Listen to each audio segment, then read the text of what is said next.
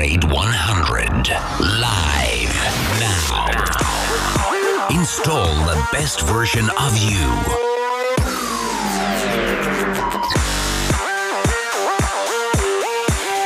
Salutare și bine că m-am regăsit din nou în urechile voastre. Marian Furducaș sunt eu și, indubitabil, începe o nouă ediție de Upgrade 100 Live Talks.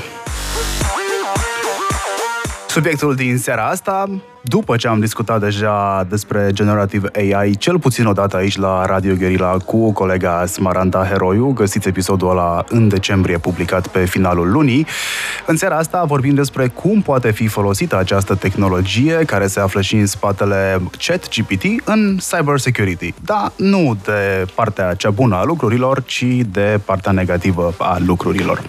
Am doi invitații în studio cu care voi vorbi în seara asta despre acest uh, subiect. Alin Alin Becheanu are o experiență de peste 17 ani în managementul riscului de fraudă și spălării banilor. Alin și-a început cariera ca ofițer de poliție în cadrul Direcției de Combatere a Criminalității Organizate și ulterior a trecut în mediul privat coordonând echipe de prevenire a fraudelor, spălării banilor în diverse instituții financiare, cum ar fi Citibank, Volksbank sau uh, BCR. În prezent supervizează echipa de prevenire fraude din cadrul ING Bank România. De asemenea, asemenea, Alin este și președinte a PCF, adică Asociația pentru Prevenirea și Combaterea Fraudelor și a Comisiei Antifraudă din cadrul Asociației Române a Băncilor.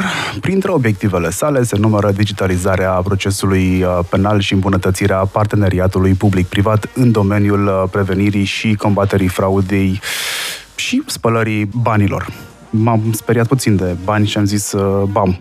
Uh, și am un uh, Vladimir Ghiță în fața mea, experiență tot așa de peste 16 ani în IT și a început cariera în industria de software.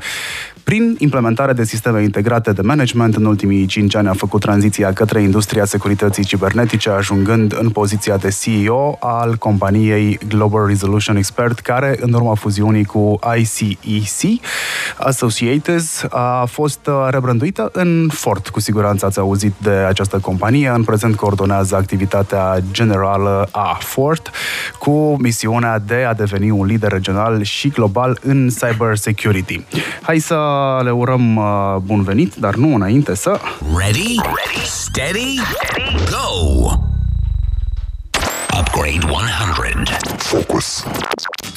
Bună seara, domnilor, și mulțumesc că ați acceptat a mea invitație despre un subiect destul de complicat, zic. Bună seara și mulțumim pentru invitație. Vlad, bună seara și ție. Bună seara, mulțumim pentru invitație. O să am uh, nevoie să fii puțin mai aproape sau să te, uh, te apropii puțin de microfon într-un fel uh, sau altul. Domnilor, cum vi se pare tehnologia asta numită Generative AI, care ne-a dat puțin lumea peste cap în ultimele două luni, de când băieții de la OpenAI au venit cu ChatGPT, care înseamnă a treia iterație și ne așteptăm cu a patra iterație să avem de-a face. Alin? Cred că e foarte important să vedem că partea asta aduce foarte multe beneficii. Dar ca orice lucru, în general, beneficiile vin la pachet și cu câteva riscuri. Și de aceea e foarte important să cunoaștem aceste riscuri, astfel încât să fim mult mai bine protejați.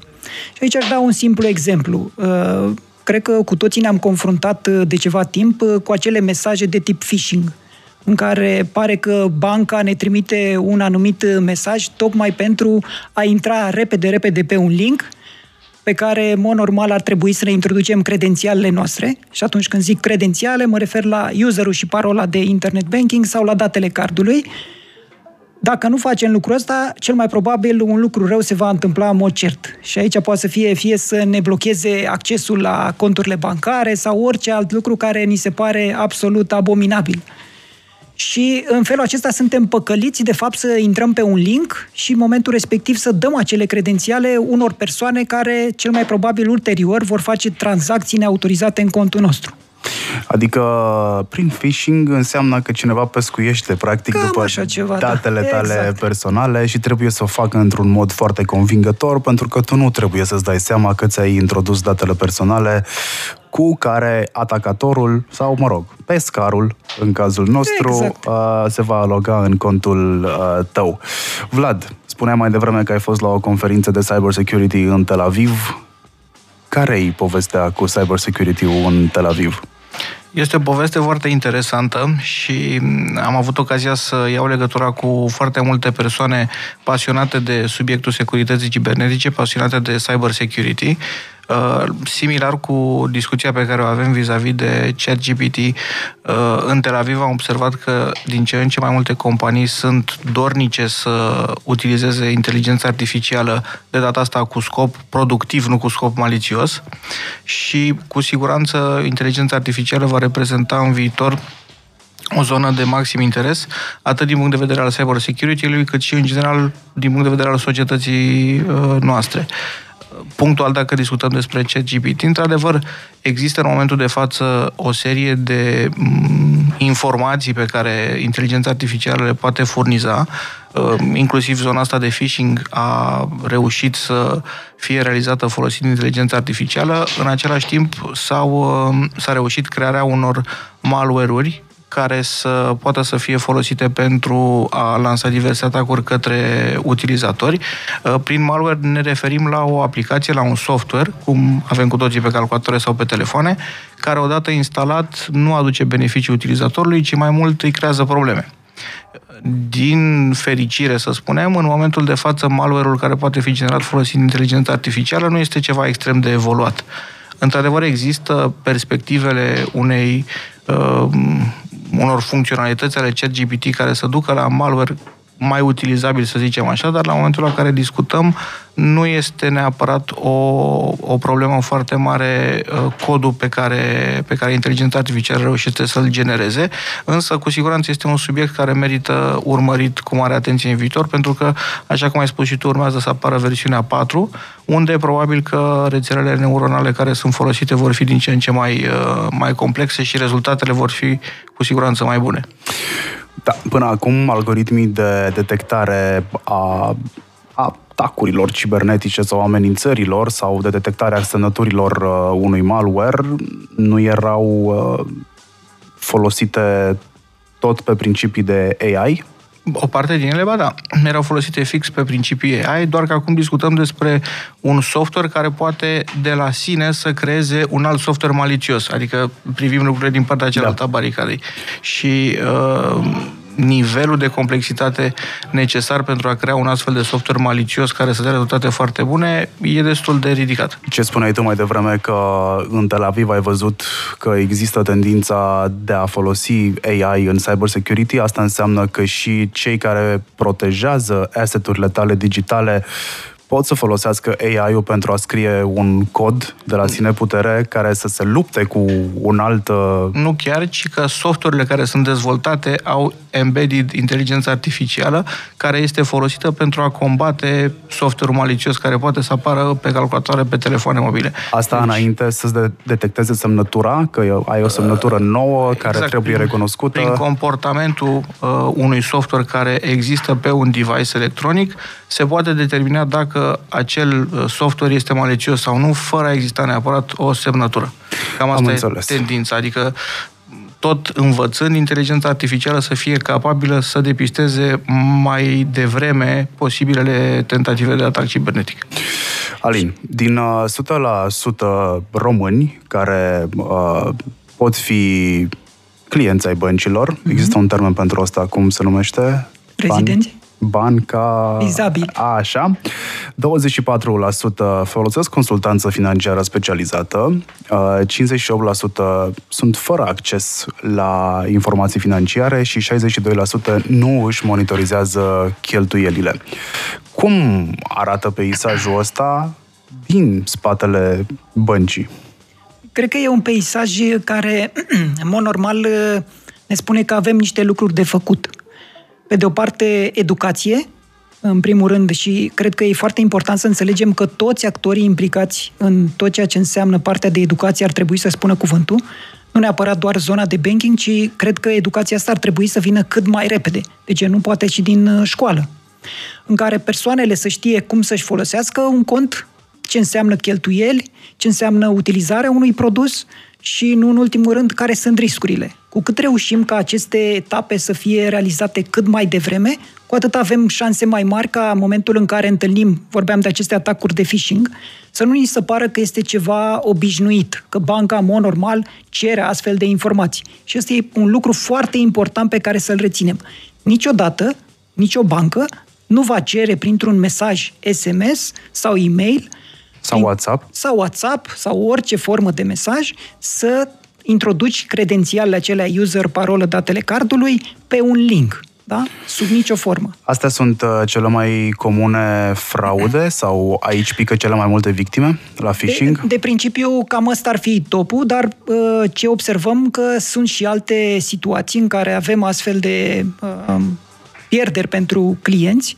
Uh, pe de o parte vorbim de situațiile de fraudă tip marketplace, uh, în care uh, persoana victima postează un anunț, vrea să-și vândă un anumit bun și, din păcate, rapid este contactat de un atacator care îl scoate din platforma respectivă și îi spune că este foarte, foarte interesat astfel încât să cumpere cât mai repede produsul.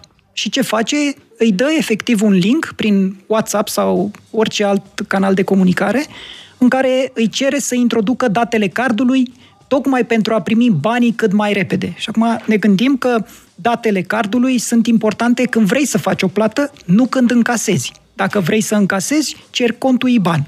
Pentru că în mentalul colectiv în România, cel puțin, încă se primesc banii pe card.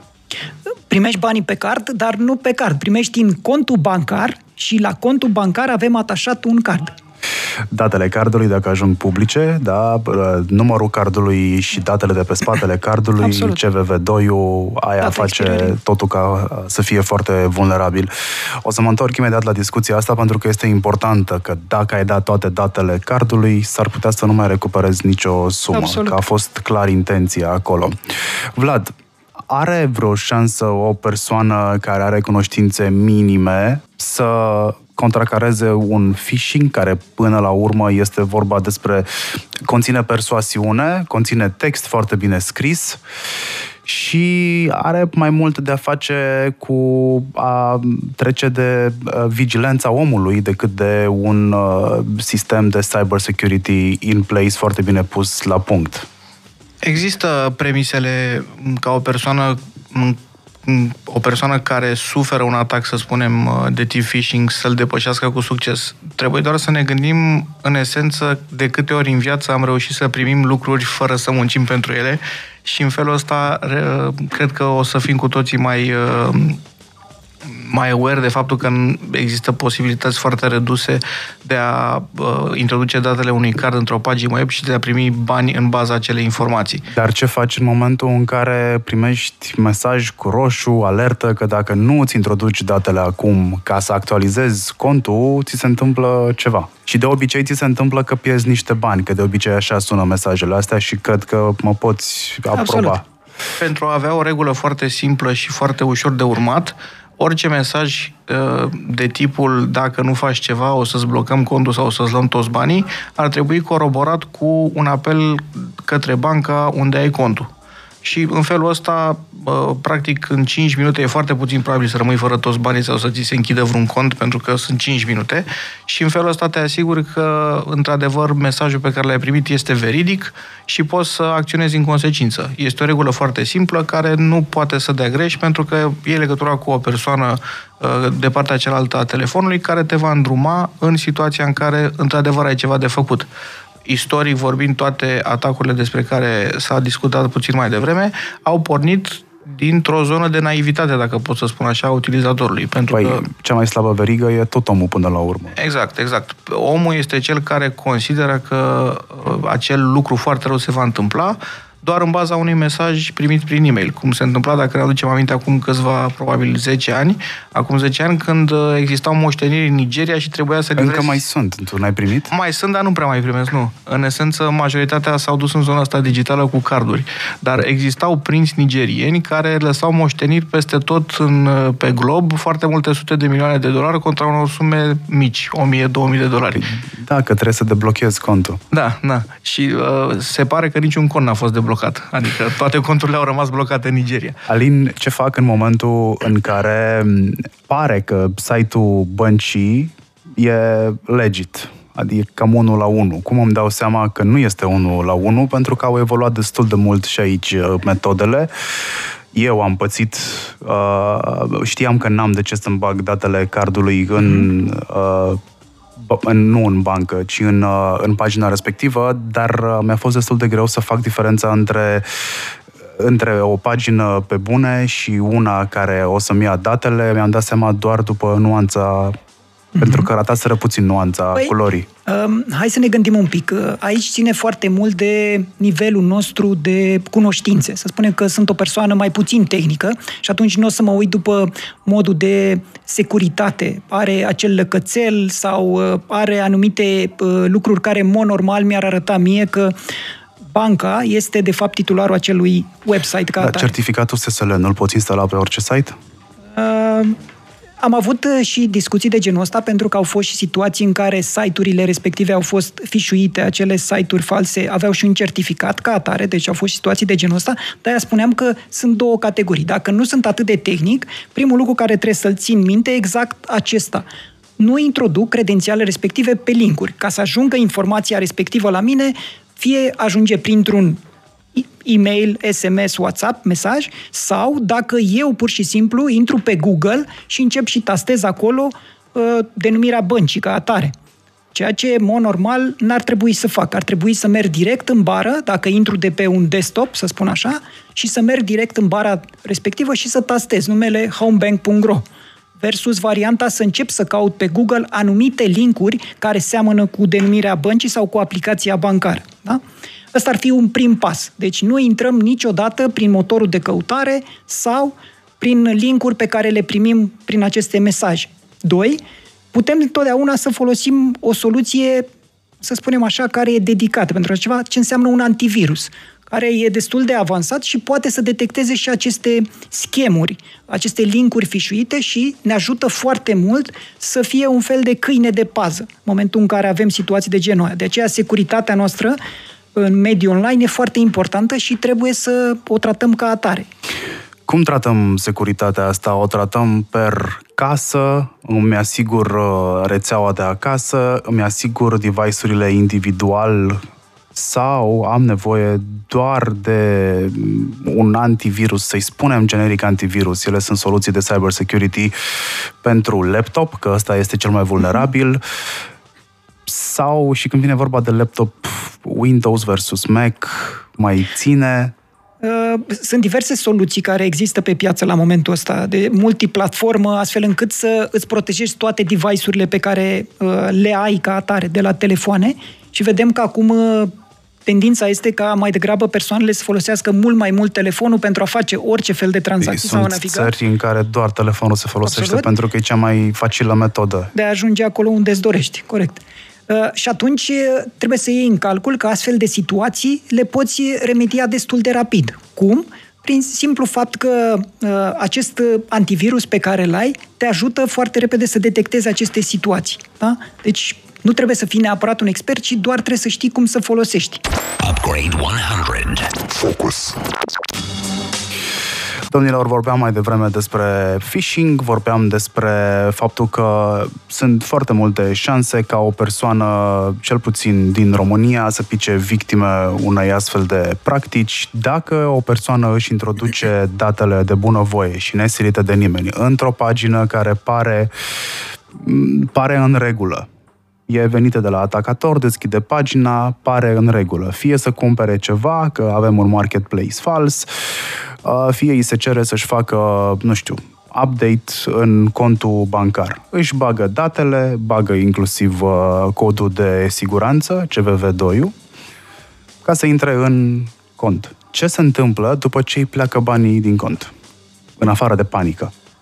Păi, uh, primul lucru care trebuie să se gândească este că astfel de tranzacții sunt instant. Dacă vorbim de tranzacțiile cu cardul, din păcate, în momentul în care ai apăsat click și banii au și plecat. Ceea ce înseamnă că sunt șanse minime, aș spune, de recuperare. Nu există varianta de a anula o tranzacție. Singura variantă pe care o ai, și aici ține foarte mult de tipul de tranzacție, sunt tranzacții securizate și tranzacții nesecurizate. În mod special, în cazul tranzacțiilor securizate, care sunt preferatele atacatorilor, unde introducem acel cod de securitate suplimentar sau semnăm biometric tranzacția respectivă. Uh, din păcate, inițierea de refuz la plată nu are rezultate pozitive. De ce? Pentru că așa e regulamentul stabilit de jucători, Visa și Mastercard, astfel încât uh, se consideră că este autentificată pe deplin. Pentru că atâta timp cât ai introdus toate detaliile respective de bună voie și ai și dat acel cod suplimentar sau ai autorizat biometric tranzacția, e responsabilitatea ta. Și în cazul ăsta n-ar trebui să se schimbe lucrurile pentru că sunt foarte multe fraude care se întâmplă tocmai așa? În mod normal, e un lucru pe care jucătorii cei mari, Visa și Mastercard, ar trebui să-l ia în considerare în funcție uh-huh. de situații. Există și alți uh, intermediari, că practic cele două nume pe care le-am menționat sunt intermediari, sunt procesatori de plăți. Da. Care fac altfel lucrurile? Păi ei sunt uh, jucătorii care stabilesc acest mod de decontare a tranzacțiilor și modul în care inițieze uh-huh. acest refuz de plată. Deci sunt niște reguli specifice lor. Am înțeles. Dacă vin la voi la bancă, da. mi-am pierdut banii, explic cum s-a întâmplat, există vreo șansă ca voi să mergeți mai departe și să găsiți o portiță prin care să mă ajutați? E foarte bună întrebare. Aș încerca să dau un pic înapoi Că să, o luăm on a human level, da, știi? Să explicăm un pic cam ce face o bancă astfel încât să ajute clienții. Te rog. În primul rând e procesul de, primul pas e procesul de educație, conștientizare. Încercăm să fim cât mai aproape de clienți prin informații pe care le transmitem în mod recurent, atât prin conturile de socializare, direct în aplicațiile de mobile banking și uh, prin uh, e-mail, orice canal disponibil, astfel încât aceste trenduri să ajungă la ei și nu doar trendurile, ci și modul în care ei trebuie să se protejeze. Da? Doi, avem sisteme de monitorizare care au rolul de a detecta astfel de tranzacții și fac lucrul acesta, însă nu reprezintă un sistem care să detecteze 100% din cazuri. Nu există niciun astfel de sistem care să facă acest lucru. De aceea, cumva, ne bazăm foarte mult și pe partea de responsabilizare a clienților, astfel încât să fie mult mai atenți atunci când introduc acele credențiale și unde le introduc. Și spuneam, niciodată pe linkuri pe care le-am primit prin e-mail, SMS sau prin tastarea pe Google sau, eu știu, orice alt motor de căutare a aplicației bancare. Eu am ajuns atât de paranoic când vine vorba despre asta, încât și când primesc codurile de la uh, curier, mă gândesc de două ori dacă dau click pe, pe ele. Adică dau, rulez antivirusul E și abia bine. după aia e foarte fac bine. chestia asta. Deși antivirusul rulează constant în background. E foarte bine. Acum, cred că uh, declanșatorul aici ar trebui să fie faptul în sine dacă aștept să primesc vreun colet sau nu. Că de E, multe eu, ori... jumate dintre coletele pe care le primesc, nu le aștept. Ok, atunci Deci la mine incidența poate să fie destul de mare pentru un astfel de mesaj. e posibil să vină și cu alte surprize neplăcute. Exact. Vlad, am regulă. vreo șansă să mă duc uh, pe firul tranzacției frauduloase, că până la urmă e o tranzacție frauduloasă, sau, mă rog, sustragere de bani frauduloase din cont, am vreo șansă să mă duc și să găsesc făptașul? Există o șansă, din păcate nu foarte mare, dar șansa există și pentru Asta a dacă vrei să fii optimist. Mm, optimist, dar în același timp și realist. Adică există niște pârghii prin intermediul cărora poți să ajungi la un nivel suficient de bun de înțelegere din punct de vedere al atacului care s-a produs, dar într-adevăr majoritatea timpului nu prea ai cum, uh, pentru că de cele mai multe ori discutăm despre, dacă vorbim despre persoane fizice, despre uh, clienți persoane fizice ai băncilor, de cele mai multe ori discutăm despre mesaje de phishing care vin prin e-mail sau uh, uh, să discutăm despre e-mail, de fapt, din, uh, în primul rând, uh, pe adrese de uh, furnizori publici, să zicem, nu adrese corpori, nu adrese de companii.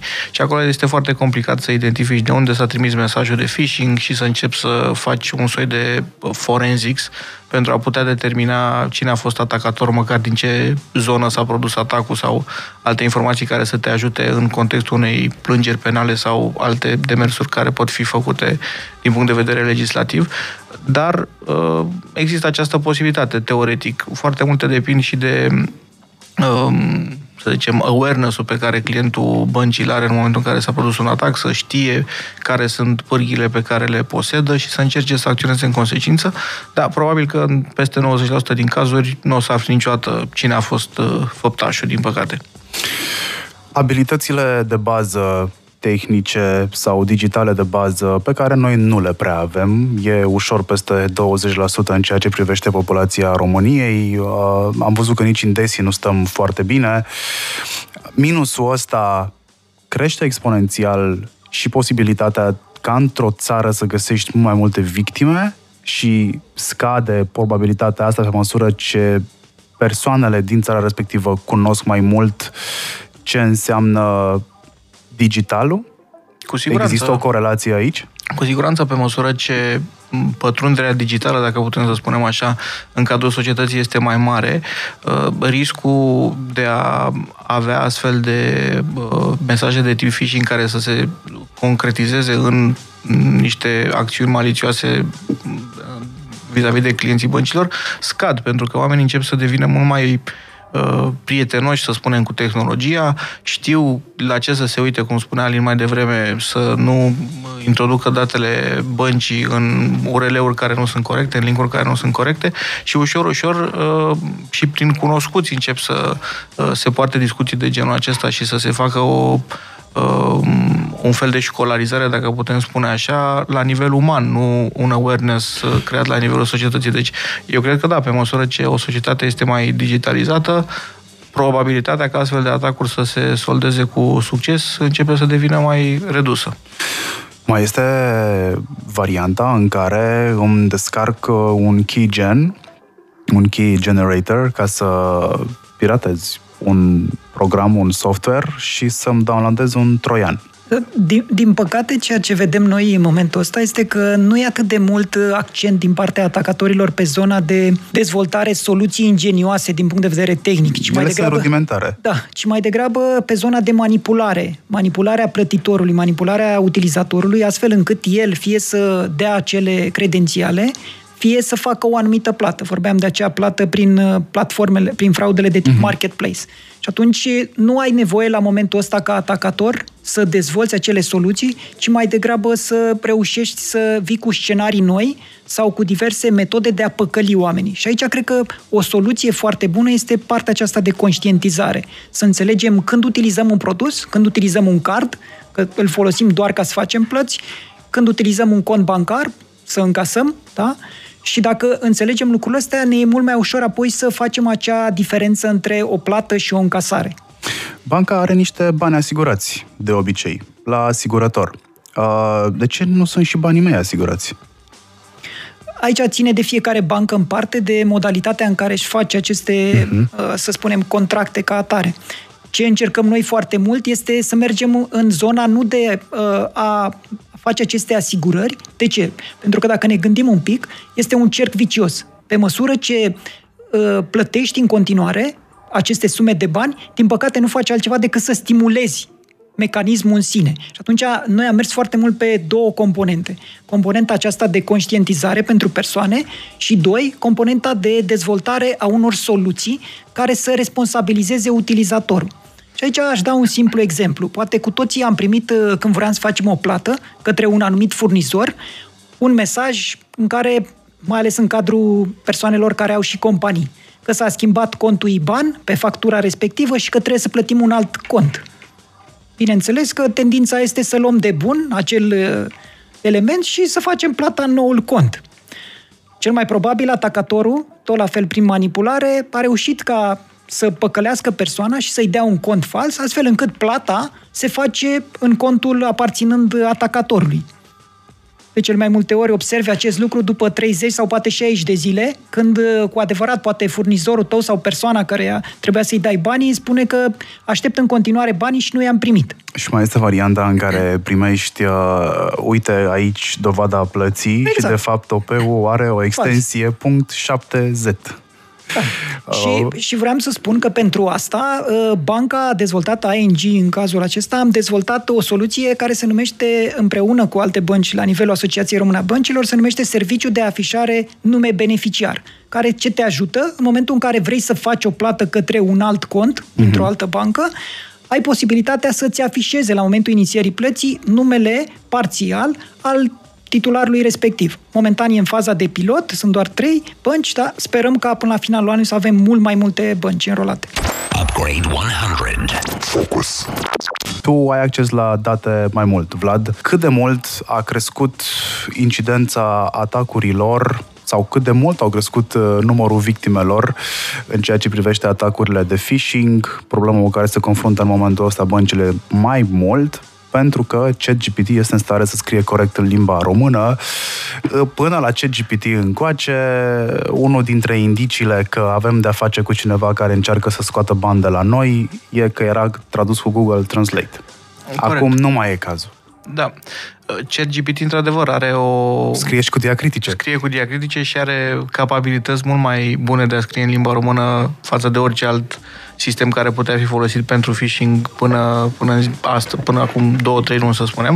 Uh, atacurile cu siguranță au, au crescut și mă aștept ca pe măsură ce inteligența artificială și crearea automată de text uh, corect în limba română uh, să devin mai, uh, mai bune, cu atât mai mult să fie ceva mai, mai appealing, să zicem, pentru potențiali atacatori. Tocmai din acest motiv este foarte important ca școlarizarea utilizatorilor, școlarizarea clienților băncilor să fie din ce în ce mai important și mai importantă și să fie realizată, așa cum spunea și Alin, să fie realizate diverse mijloace care să ajute contracararea potențialelor probleme care vor apărea. Uh, invoice fraud, despre care discutasem uh, înainte de pauză, este într-adevăr un uh, o altă tipologie de atac care, deși nu este axată pe zona tehnică, în sensul că este mai mult sau mai puțin tot un, uh, un phishing care se întâmplă de această dată la nivelul companiilor, poate să ducă la uh, daune financiare mult mai mari, pentru că dacă discutăm despre companii de o dimensiune considerabilă, acolo facturile care se plătesc ajung la niște sume importante. Și în momentul în care cineva reușește să se interpună, pentru că atacurile de obicei așa se desfășoară. Există o comunicație de business, o comunicație de afaceri realizată între două sau mai multe persoane. Cumva atacatorul reușește să preia conversația respectivă dintr-o căsuță de e-mail și continuă conversația prin intermediul unor reply-uri făcute de pe alt domeniu, așa încât să poată să beneficieze, între ghilimele, de naivitatea persoanei de la, din capătul celălalt al liniei și să uh, astfel să ajungă să se plătească niște sume de bani în contul care nu ar trebui să fie utilizate.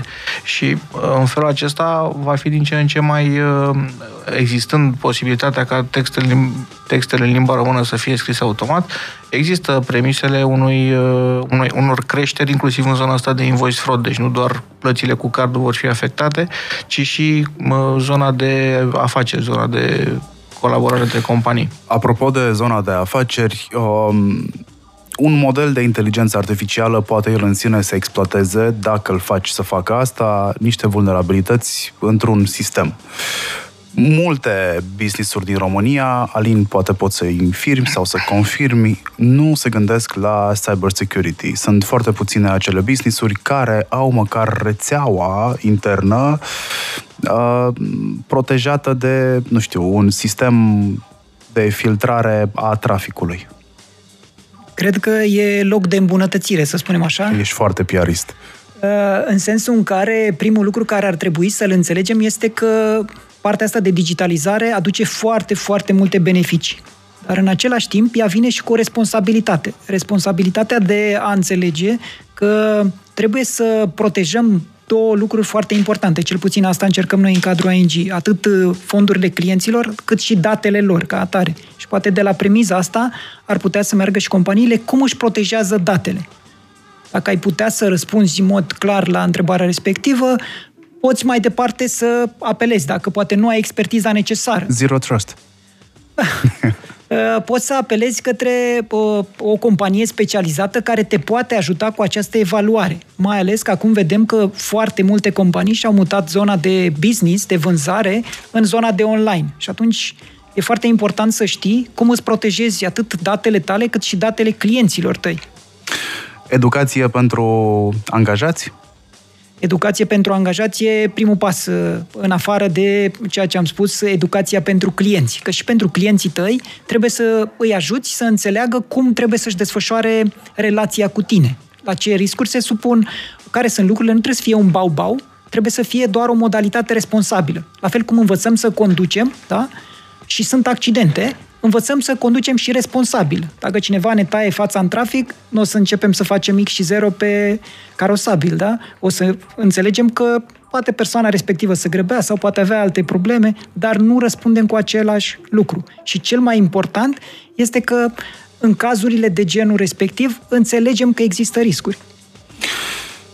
Te rog. Și de menționat, apropo de educare, uh, există magazine online, spre exemplu, unde am observat că începe să existe tendința de a uh, implementa validare prin doi factori a contului, adică user parolă și un SMS uh, pe un număr de telefon sau uh, un uh, cod trimis pe adresa de e-mail. Și paradoxal, deși uh, aceste măsuri de securitate vin în ideea de a proteja identitatea și datele din contul clienților, Există persoane care consideră că asta este în detrimentul lor și le creează probleme de acces. În sensul că am user, am parolă și acum trebuie să mai mi-aduc aminte și de să introduc și codul pe care îl primesc pe SMS sau să intru pe adresa de e-mail și să iau de acolo codul. Lucrurile astea durează probabil două secunde să le obții și te pot proteja, mai ales dacă discutăm despre magazine online unde sunt salvate datele cardului, te pot proteja împotriva unor comenzi ilicite pe care e foarte posibil să nu le poți returna extrem de ușor și să rămâi cu banii dați, cum să Apropo de parolele slabe, rămân astea în topul vulnerabilităților cel mai, cele mai exploatate? Mm sunt în top. Din păcate, în continuare există 1, diverse 2, 3, sisteme da, care permit setarea de parole password sau, sau... parolă. Nu s-a gândit nimeni la asta. Da, și pe măsură ce uh, timpul trece, dicționarele în baza cărora se realizează atacuri folosind uh, parole, atacuri de tip brute force care reușesc să identifice credențiale de acces pe baza unui dicționar, ori deveni din ce în ce mai ușor de, de realizat, plus că și tehnologia evoluează și îți permite să realizezi mai multe astfel de teste într-un timp mai scurt și probabil că vor fi în continuare în top, dar în același timp uh, în topul atacurilor rămâne persoana, adică omul, în continuare, cum vorbeam și mai devreme, este clientul numărul unu, ca să zicem așa, când vine vorba de atacuri cibernetice și, din păcate, de cel mai multe ori este și cauza lor. Configurările, cum le facem în rețea? Configurările ar trebui să le facem atent în rețea, în primul rând. Mai ales și cu îngrijorare, bănuiesc. Și cu îngrijorare, mai ales dacă discutăm despre rețele mari. E important să existe uh, niște controle în cadrul rețelelor care să nu permită accesarea tuturor resurselor de către toți utilizatorii. Este important să existe în cadrul rețelelor o topologie, o diagramă Uh, ținută la zi pentru a putea realiza modificări atunci când e cazul foarte ușor, uh, atât dintr-o perspectivă de securitate, cât și dintr-o perspectivă de disponibilitatea sistemului, în sensul că dacă modific ceva, să nu stric toată rețeaua și să nu mai poată nimeni să funcționeze corect în, uh, în compania sau în instituția respectivă. Subiectul managementului, managementului rețelelor este unul foarte amplu și iarăși paradoxal și aici cred că discutăm despre oameni. Da. Orice companie trebuie să aibă un uh, departament IT uh, suficient de bun încât să poată să realizeze aceste configurări și să poată să le întrețină, mai important, la nivelul așteptat de către management, așa încât obiectivele companiei să se poată îndeplini. Pentru că dacă există un, uh, un grup de oameni care nu au neapărat cele mai fericite deprinderi în zona de management a asset-urilor, adică aici discutăm nu doar despre rețele și despre servere și calculatoare, alte echipamente care există în, în cadrul unei organizații, la un moment dat ceva se va strica, ca să zicem așa, mai neaoși. Sau s-a stricat sau s-a stricat și când s-a stricat, de cele mai multe ori durează niște ore ca să se destrice, ca să revină totul la normal. Și asta evident că nu e de dorit, mai ales, așa cum zicea și Alin mai devreme, uh, în contextul în care și probabil din cauza COVID, mult din business-ul care se întâmplă la nivel mondial s-a mutat în mediul online. Asta cu siguranță duce la necesitatea unor reziliențe mult mai bune din punct de vedere al sistemelor IT. Și asta se poate face doar cu oameni. Uh, și pentru că discutăm despre inteligența artificială și ChatGPT, deși uh, parte din atacuri sunt create folosind inteligența artificială, cred că trebuie să luăm în considerare și faptul că totuși uh, pilonul principal al atacului rămâne o persoană. Adică tehnologia nu a ajuns la un nivel la care să pornească singură un atac, așa cum am văzut în filmele science fiction. Dar mai e mult până acolo? Dacă aș putea să răspund la întrebarea asta, probabil că aș fi avut uh, un skill set mult mai versatil decât cel pe care îl posed momentan. Posibil să da, dacă ne gândim doar la faptul că acum 10 ani uh, telefoanele mobile aveau uh, taste și puteam doar să sunăm și să trimitem SMS-uri, acum vorbim cu ele și uh, schimbă muzica fără să trebuiască să mai apăsăm pe nimic, este posibil ca într-un orizont de timp mai scurt sau mai lung să ajungem și la punctul la care să existe un soi de chiar de inteligență în Să-i zona spui tehnică. lui Siri sau lui Google sau uh, Alexei, scriem și mie un malware personalizat pentru Vlad sau pentru Alin, spre exemplu. Da, sau cum am văzut în filmul Terminator, pe care cred că mulți dintre noi l-am vizionat la un moment dat, Da, dar nu știu dacă ați văzut că roboțelul care uh, se transformă în plasmă există astăzi. da, o să fie probabil un sentiment destul de ciudat în momentul în care roboțelul respectiv o să înceapă să trimită mesaje phishing singuri către 200.000 de adrese de e-mail sau, mă rog, ce mediu de comunicare o să existe la momentul respectiv. Bine, ar fi foarte egoiști că ei oricum n-au ce face cu banii. Corect, Corect. corect. roboții ce să facă cu, Exact, cu banii. exact. Alin, uh, cardul meu ajunge pe o platformă prin care îmi fac booking la ceva. Platforma respectivă e hăcuită sau uh, cineva din spate mi-a datele cardului. Văd că îmi dispar banii din cont, dar nu în secunda următoare, ci că al meu card este folosit pentru plăți terțe. Și nu văd, pentru că sunt sume mici, în așa fel încât să nu atragă atenția sistemului care să nu pună un red flag acolo, să nu ridice stegulețul și să zică, băi, vezi că îți pleacă niște bani din cont. N-aș vrea să dau din casă din punctul ăsta de vedere, dar noi avem un mecanism complex, indiferent că e sumă mai mică sau mai mare. Ceea ce facem noi, încercăm cumva ca aceste sisteme să fie foarte bine, să zicem, adaptate la ceea ce se întâmplă. Avem o cooperare foarte bună și cu, opera- cu procesatorii mari, Visa și Mastercard. Dacă se întâmplă astfel de situații, suntem în general notificați și atunci e, ai șanse să iei măsuri cât mai repede.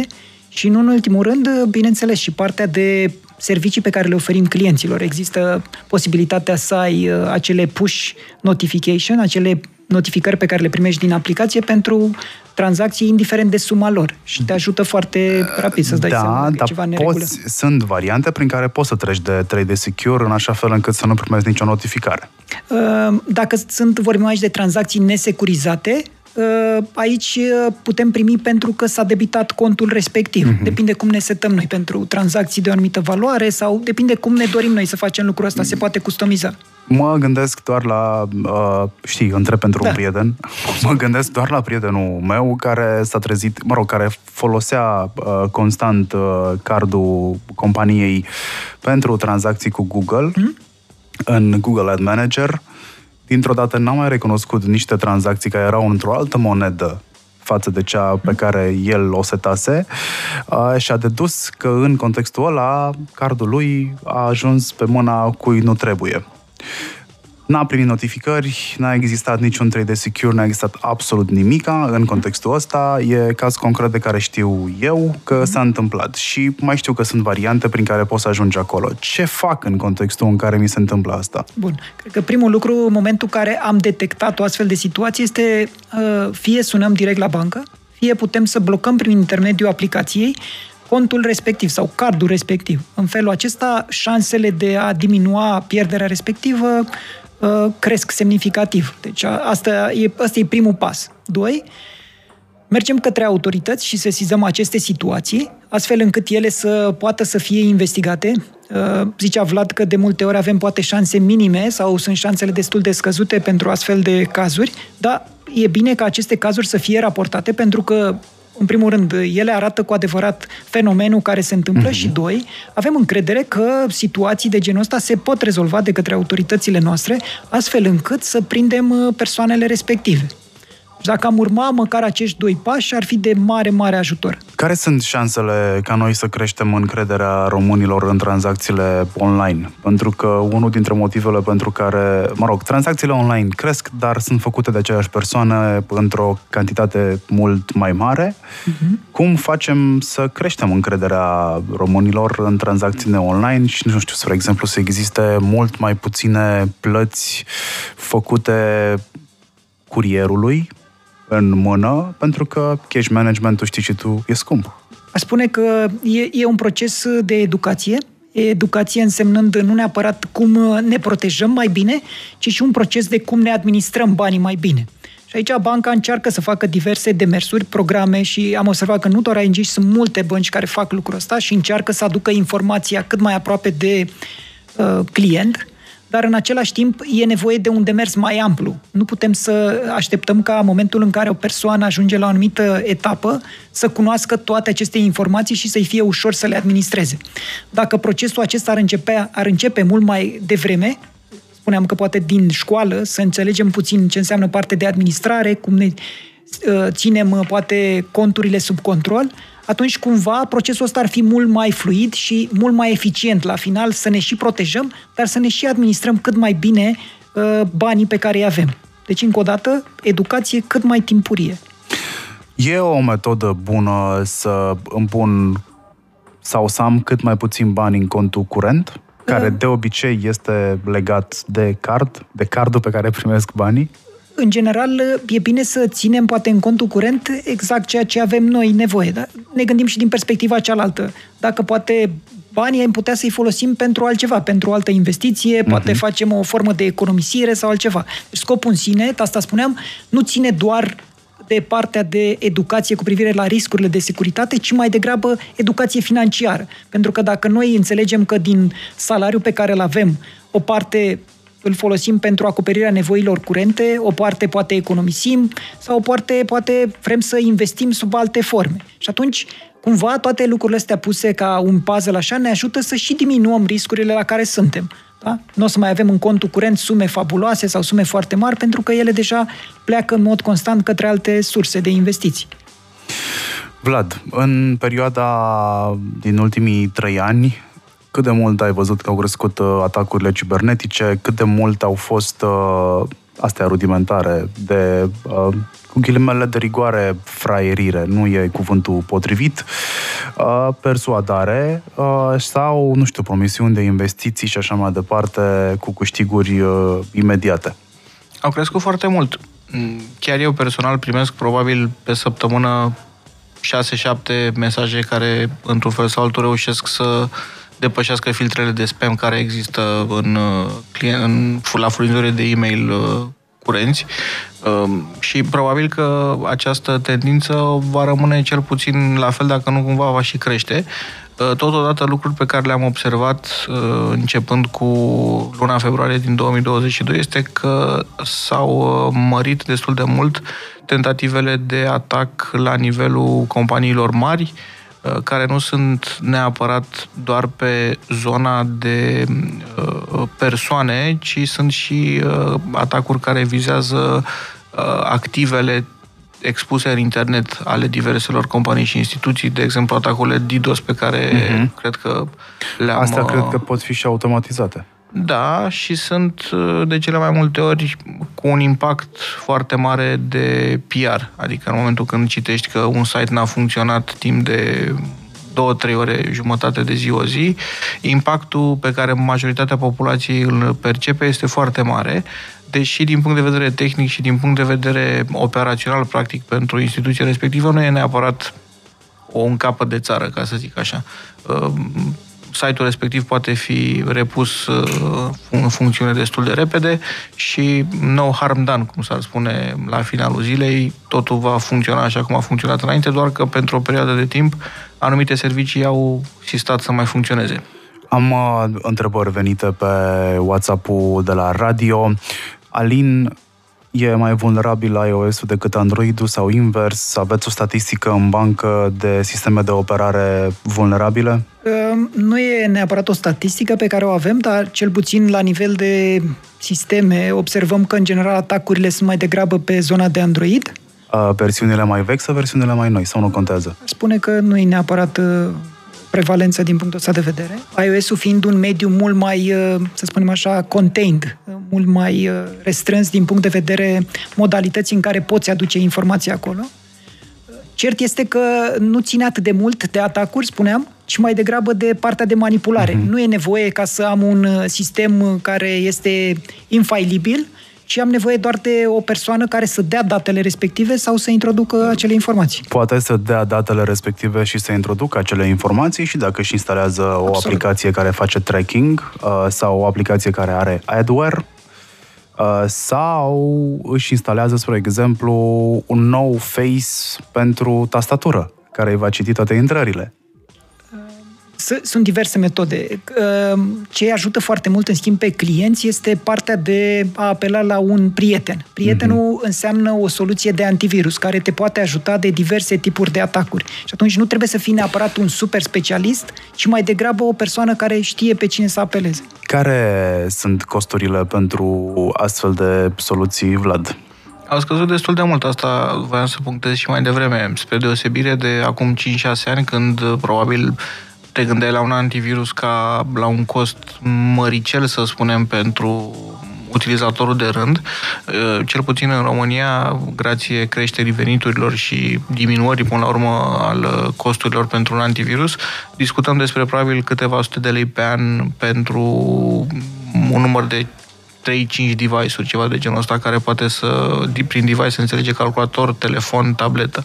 Deci este un cost destul de mic. Dacă împărțim 2-300 de lei la 12 luni, devine, uh, nu știu, 30 de lei pe lună, e ceva foarte, foarte puțin, zic eu, și uh, te protejează, practic, împotriva unui număr să zicem, quasi nelimitat de probleme pe care le poți avea. Cum protejezi o persoană cu salariu minim pe economie, care e obișnuită totuși să facă plățile facturilor online, spre exemplu, folosește telefonul sau folosește laptopul, dar nu-și va permite acei bani pe care noi avansăm acum să-și cumpere o soluție de cyber security. Aici ține foarte mult și de partea, spuneam, de partea de educație. Uh-huh. Dacă ținem minte lucrurile de bază, nu intrăm pe linkuri venite din mesaje, da? nu folosim cardul pentru a încasa sume de bani, aceste două lucruri, în primă fază, ne salvează foarte mult de ceea ce înseamnă aceste manipulări. Uh-huh. Apoi vin și partea de, vine și partea de atacuri, atacuri de tip acces neautorizat. Și acolo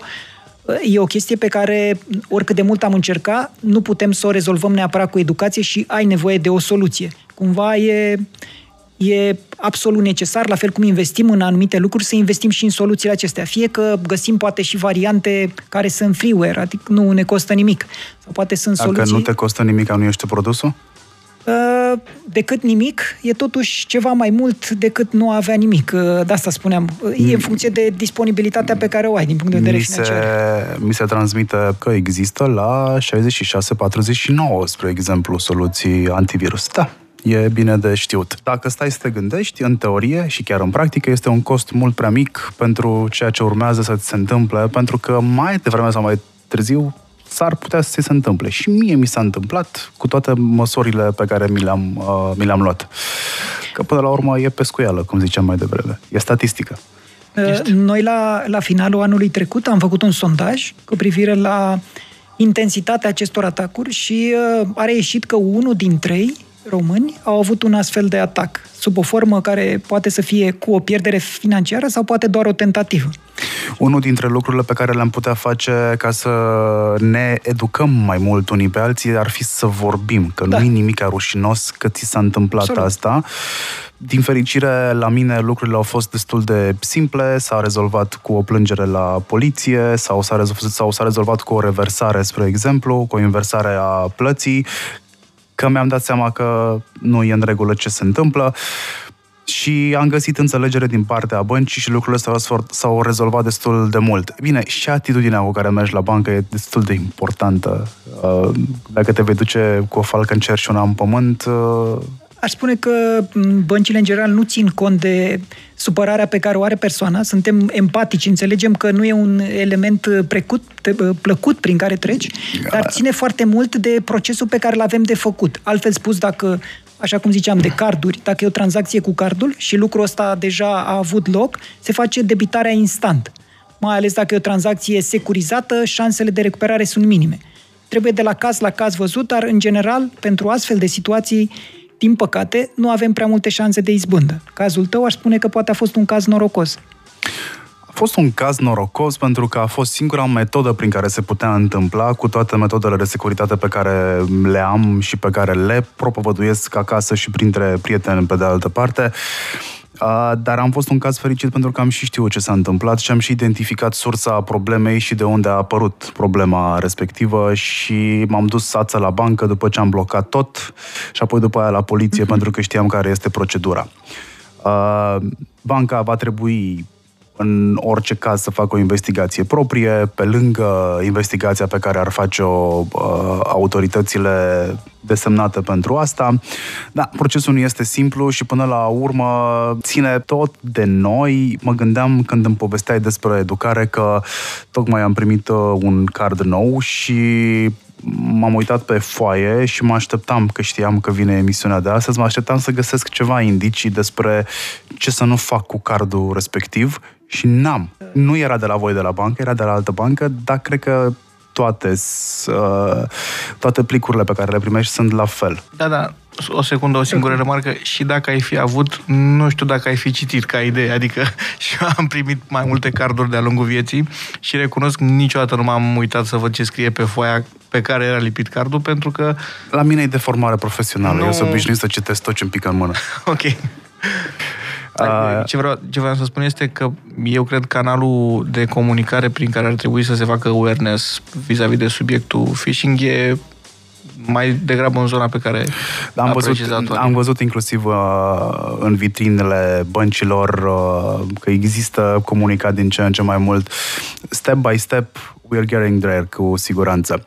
Uh, eu zic că mi-am luat toate informațiile de care am avut nevoie și că voi ați fost foarte darnici cu informațiile de care am avut nevoie și uh, oamenii care au pus întrebări la 0758948948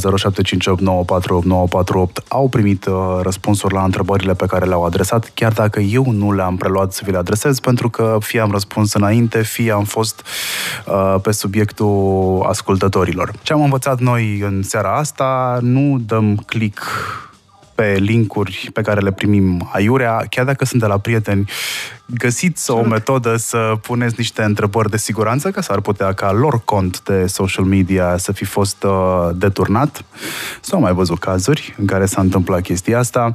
Uh, nu dați curs uh, cererilor de a le da numele sau numărul de pe card uh, sub nicio formă, pentru că nu se virează banii pe card, ci într-un cont IBAN. Dacă cineva are să vă transmită bani, vă transmite în contul IBAN. Atenție foarte mare la mail-urile și la SMS-urile și mesajele de WhatsApp sau de mesagerie, nu știu, de Facebook pe care le primiți ele sunt din ce în ce mai bine scrise, tehnologia pe care o avem astăzi la îndemână folosește chiar și diacritice și sunt din ce în ce mai greu de reperat mesajele care uh, vor să vă convingă că trebuie să faceți uh, ceva anume. Acestea fiind zise, fiți cu ochii în patru, ajutați-vă și de un sistem de cyber security popular numit antivirus. Da, oricine lucrează în domeniu o să mă bată dacă mă prinde jos că zic antivirus, dar folosiți-le cu încredere. Dacă aveți întrebări despre acest uh, subiect, aștept și eu întrebări și le dau mai departe pe rețelele mele de socializare. Marian Hurduca sunt eu, ați ascultat Upgrade 100. O seară bună vă doresc și fără incidente digitale. Upgrade 100. Shutting down the system.